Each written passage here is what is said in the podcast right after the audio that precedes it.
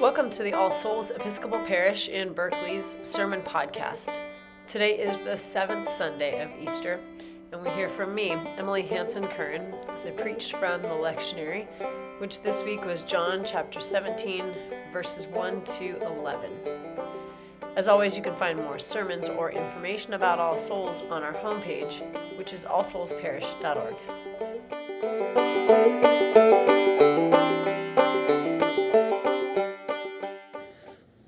I was on a call this week uh, with other new Episcopal community leaders across the country, and uh, we were shown this video by the Anglican priest Sam Wells. He was talking about the future of the church and how nobody wants to go to a church that isn't interesting. And I laughed because, yeah, I mean, he's right. That would be boring. But it got me thinking about this idea of interesting and like, what is interesting? And I realized I, I wasn't thinking about what was interesting as in entertaining. I was thinking about interesting as in what is compelling? What kind of a life is compelling? And what I can say for myself is that my life has been compelling when I have made decisions out of the deepest parts of who I am.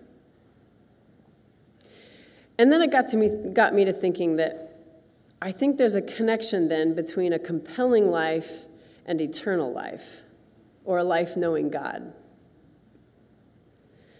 Eternal life is somewhere here and somewhere there, but the thread that connects is this act of knowing God.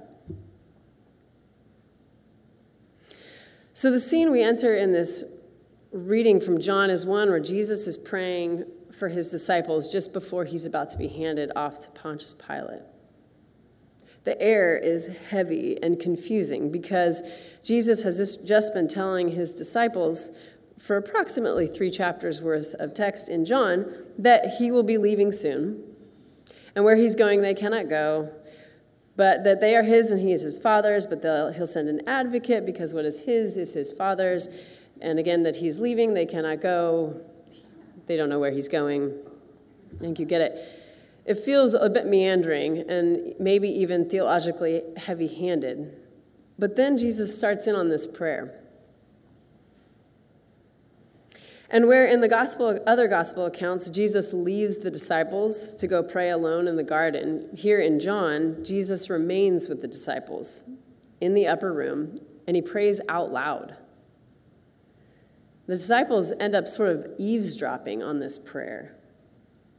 It's really vulnerable and perhaps even a little bit awkward. And I have to say that it feels strange to go back in time, especially on this final Sunday in this season of Easter. But also, the story doesn't quite have the weight it had a month ago when we were in Holy Week. And so, with the looming weight of the crucifixion ahead, behind us, we can read this story as the people we are, people who live with the resurrection and ascension. And read in this way, perhaps we can turn with a little more focus and maybe even levity into this idea of eternal life for which Jesus prays. And from this prayer, it's, it's very clear eternal life is to know God and Jesus Christ, to be one with God and each other and Jesus Christ. A figure who in this scene is present, praying a real prayer, but who has in this same prayer already left this world. Remember, in the middle, he says, And now I am no longer in this world. Jesus, so close to his own death, walks into this liminal space of presence and what it means to be present. And in doing this, I think he's modeling for his disciples what eternal life is like. In the words of the poet Osip Mandelstam, very simply, it is now, it is not. Eternal life is not only here, but it is not only there. What it is, is knowing God. And I'd have to pause here to say thank God for that because that feels like something we can work with. This is, this is messy. This is something you might have to wrestle with for the entirety of your life. It's not formulaic. And I certainly don't think that the answer can be deduced. And if it was, and when it is, what we get is boring. So then the question is what does it mean to know God?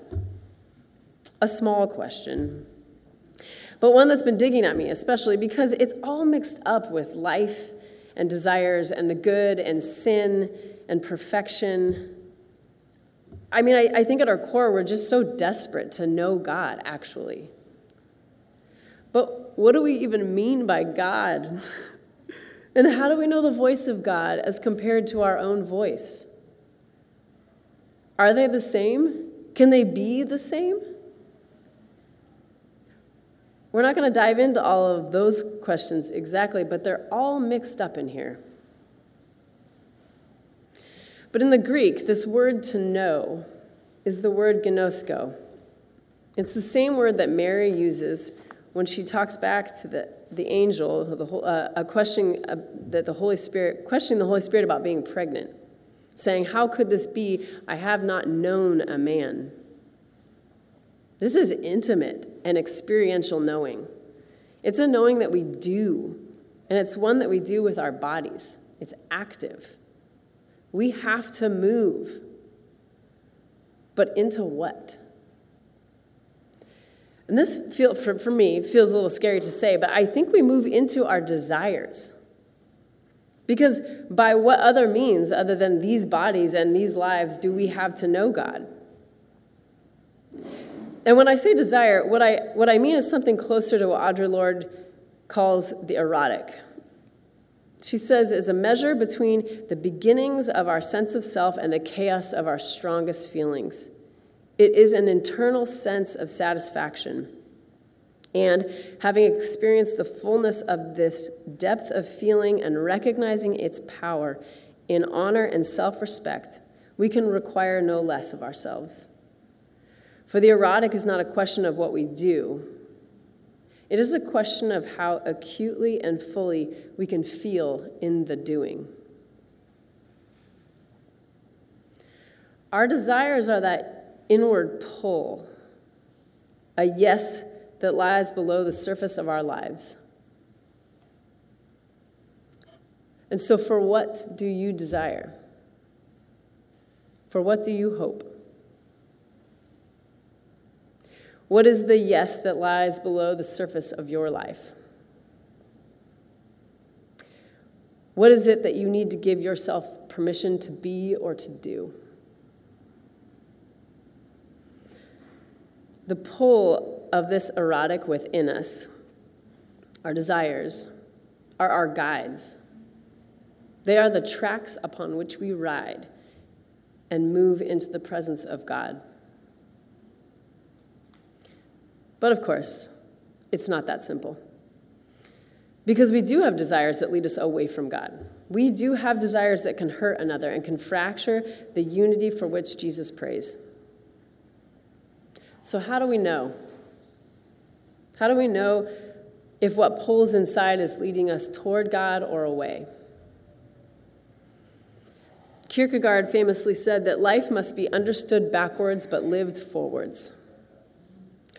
But that's the condensed, condensed version. The, the whole sentence is translated this way The more this proposition is subjected to careful thought, the more it ends up concluding precisely that life at any given moment cannot really ever be fully understood.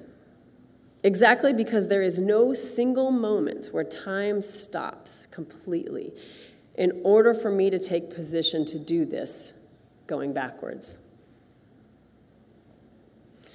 What that means for me then is twofold that we live each present moment in trust, in liminality.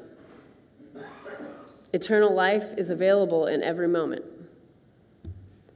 But also, it means that we can look back at moments in our lives with some confidence. And that confidence can inform the ways we move forward into God. When have you known something that was good and of God? How did you know that in your body? In hindsight, looking back, what did you know? Or conversely, have you known something that you thought was true or you thought was of God and it turned out not to be? What were the signs for you that this was not true? Again, how did you know that in your body looking back? What did the trusted people around you say? But also, we have this corporate body as a signpost for what we know to be true. Jesus prays for unity among his disciples, in addition to this oneness with God and Jesus. And so we have each other, and we have these prayers and this liturgy. We live and move into our desires within the space of this community and these prayers and this liturgy, and not outside of it. This is the way I believe we hold ourselves under the light of Christ, with the oneness that Jesus prays for ourselves with Jesus and with God. So, what's the good news here then? The good news is that we can honor what we know of ourselves. We can trust the steps we have taken and that we take. We can trust even our desires. And in fact, it's when we do this that we are most compelling. This is what makes us interesting. And in these actions towards knowing God, we experience eternal life now. It's the pull of our lives now. And it's what we can trust one day will be more fully known.